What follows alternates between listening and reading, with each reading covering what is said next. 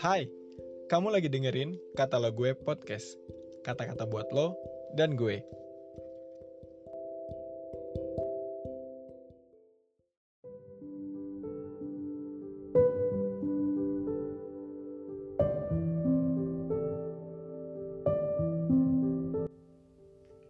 Shalom teman-teman. Renungan kita pada pagi hari ini, Jumat 9 Desember 2022 berjudul Tidak ada ketakutan dalam kasihnya. Renungan hari ini terambil dari 1 Yohanes 4 ayat 18 sampai 21. Yang berbunyi, Di dalam kasih tidak ada ketakutan. Kasih yang sempurna melenyapkan ketakutan.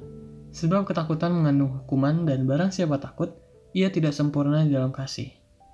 Kita mengasihi karena Allah lebih dahulu mengasihi kita. Jikalau seorang berkata, "Aku mengasihi Allah," dan ia membenci saudaranya, maka ia adalah pendusta. Karena barang siapa tidak mengasihi saudaranya yang dilihatnya, tidak mungkin mengasihi Allah yang tidak dilihatnya. Dan perintah ini kita terima dari Dia: barang siapa mengasihi Allah, ia harus juga mengasihi saudaranya. Di dalam kasih tidak ada ketakutan. Kasih yang sempurna melenyapkan ketakutan Sebab ketakutan mengandung hukuman, dan barang siapa takut, ia tidak sempurna di dalam kasih. Teman-teman, ketakutan merupakan bentuk ketidaksempurnaan kasih. Ketakutan juga merupakan bentuk ketidakpercayaan kita kepada Allah. Nah, Tuhan tidak ingin kita melakukan segala sesuatu karena ketakutan. Motivasi ketakutan bukanlah hal yang benar bagi kita orang percaya.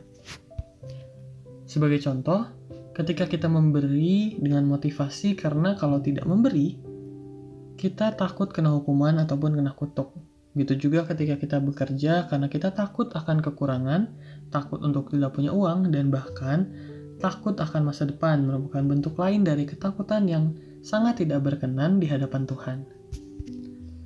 Teman-teman, kasih kita yang sempurna kepada Tuhan membuat kita percaya akan penyertaannya dan kita pun dapat bersandar sepenuhnya pada Tuhan dalam segala hal, segala aktivitas kita, dan tetap mengalami damai sejahtera, walaupun kita mengalami banyak persoalan yang harus kita hadapi.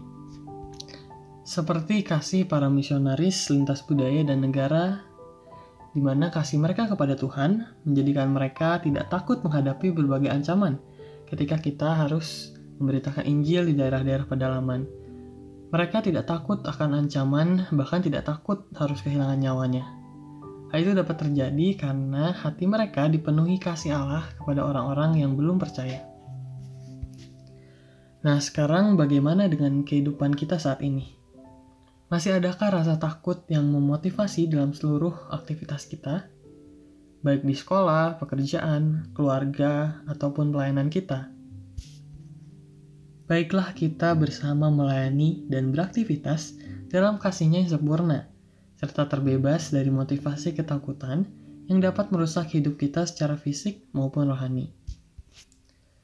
Orang-orang dunia mungkin berkata, takut adalah hal normal karena dapat membuat kita waspada dan bekerja keras untuk masa depan.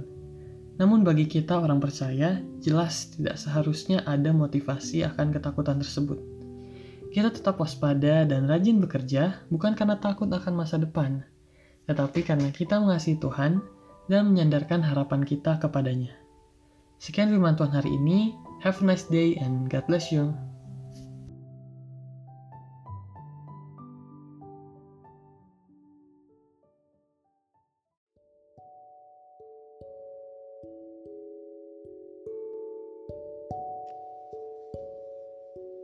Terima kasih ya udah dengerin podcast ini.